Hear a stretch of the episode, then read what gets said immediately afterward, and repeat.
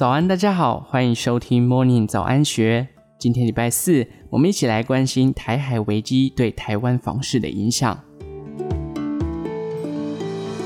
从美国众议院院长裴洛西经过两天一夜的旋风式访台后，中国气到跳脚，宣布在台周围六海域启动大规模的实弹军事演习。一连串恐吓动作不断，也让人回想起一九九六年台海危机，甚至有学者专家直言，此次危机恐怕还超越当年。一九九五年，前总统李登辉在美国康奈尔大学发表两国论演说，引发中共一系列导弹演习恐吓。一九九六年总统大选前，并发射飞弹飞越台湾上空，美国两艘航空母舰进入台湾海峡，情势非常紧张。当时这样的情势也让正在缓升中的房市受到直接影响，交易量大幅萎缩，并且触动一波移民潮，高总价市场更是乏人问津。当时情境有如战争一触即发，股市、房市足足影响了半年之久，才逐渐恢复正常状态。房市趋势专家李同荣认为，此次中国一连串对台湾的商工武吓，确实胜于一九九六年的飞弹危机。中国除了公布对台湾多家食品业者禁止进口，并暂停天然砂对台湾出口外，国台办也宣布禁止台湾地区柑橘类水果和冰鲜白带鱼、冻竹荚鱼输入。李同荣预测，在未来数月间，中国恐吓行动可能会持续加码，但对台湾房市短线不会有直接性的影响。与一九九六年台海飞弹危机不同的主要原因在于。当年国人对于突来的飞弹越空威胁产生相当程度的恐慌心理，大部分人对战事将临的恐惧感所产生的直接反应就是能躲的就躲，能卖的就卖，不必买的就不要买。不过，在历经台海飞弹危机二十多年后，两岸经贸密切往来，相互依存度增加，民间交流频繁。裴洛西访台事件与两国论的意识形态相比，显然没有必要到剑拔弩张的地步。近年来，中共军机扰台已成家常便饭，国人已习惯中共的恐吓手段，恐慌性与一九九六年全然不同。因此，房市不致有恐慌性卖压。从近日股市表现观察，也与一九九六年完全不同。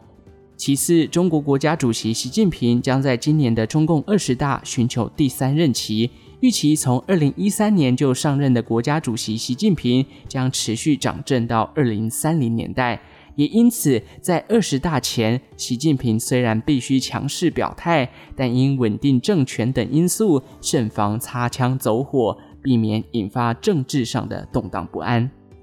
李同荣分析，因此在二十大之前，台海引发战事的几率很低；而二十大之后，习近平仍会忙于国际局势大未来的布局，以及解决中国房市泡沫的困境与危机。因此，短期内台海情势虽会乌云笼罩，但最终将转危为安。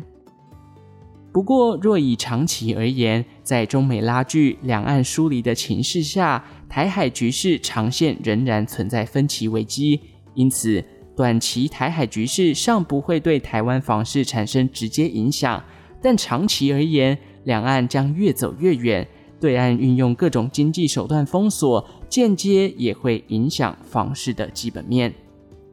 除了政治上的时空背景已有所不同之外，住商不动产企划研究室资深经理徐嘉欣表示，最大的不同还是在经济面上。现在无论股市、房市都已经来到历史新高，利率也处于相对低点，因此要推估此次台海危机对房市的影响，应该以三种情境来研判。对于房市而言，不确定因素仍然可能成为利空或是利多的因素。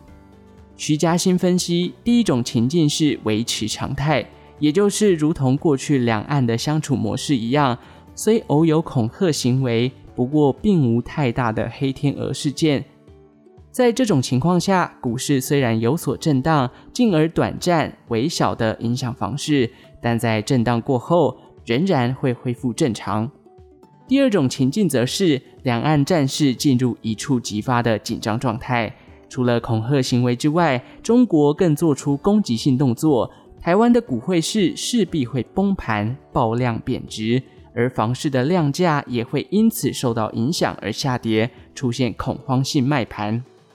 第三种情境则是真的开战了，从虚拟空战演变成实体空战，在战争之下，所有资产只会大幅贬值。就算想要摸底进场，也会发现这个底可谓深不见底，而这也是最糟、众人最不希望发生的情况。